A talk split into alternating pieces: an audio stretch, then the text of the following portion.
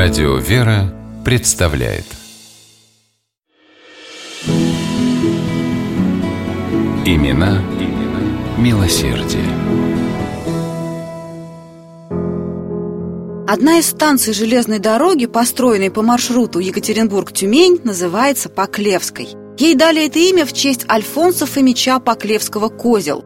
Он был настолько знаковой фигурой своего времени, что стал прототипом для некоторых героев произведений писателя Мамина Сибиряка, в частности, романа «Приваловские миллионы». Миллионы самого Альфонса Фомича давно канули в лету, а память о нем все живет. Польский дворянин Альфонс Поклевский-Козел приехал в Россию в 30-х годах 19 столетия. Небогатый чиновник без особенных перспектив сумел сделать головокружительную карьеру. Сегодня его назвали бы олигархом.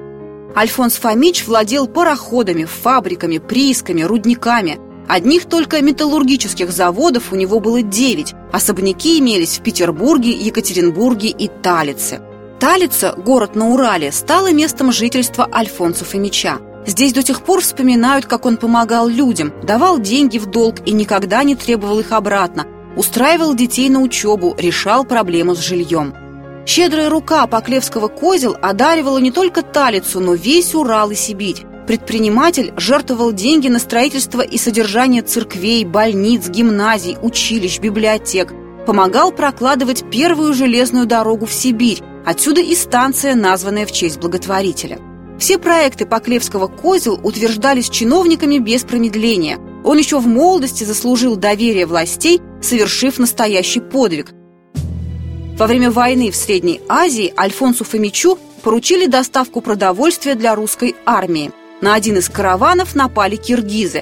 Они разграбили провиант, убили нескольких проводников, а восемь человек взяли в плен.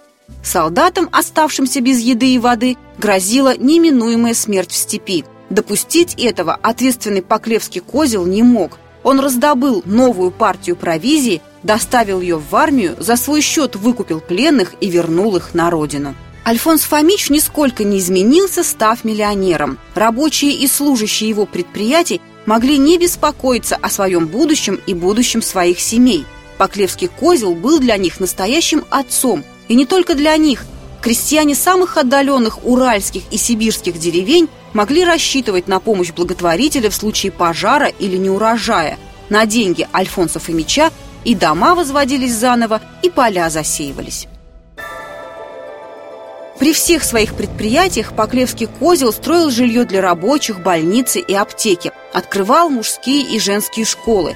По их окончании самые способные ученики отправлялись получать высшее образование. Учебу им оплачивал Альфонс Фомич – во многих школах Сибири он учредил специальные стипендии. В Омске основал детский приют, а в Тобольске – бесплатную столовую, в которой каждый день кормили 100 человек.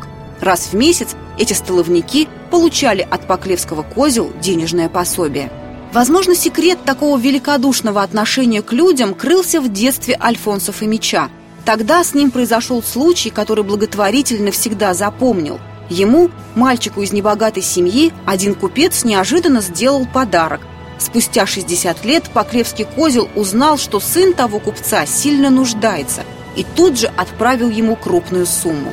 Люди не забыли об Альфонсе Поклевском козел. Слова, написанные в некрологе о благотворителе, оказались пророческими. Богатство и состояние гибнут без следа, память о добрых делах живет вечно. Имена, имена милосердие.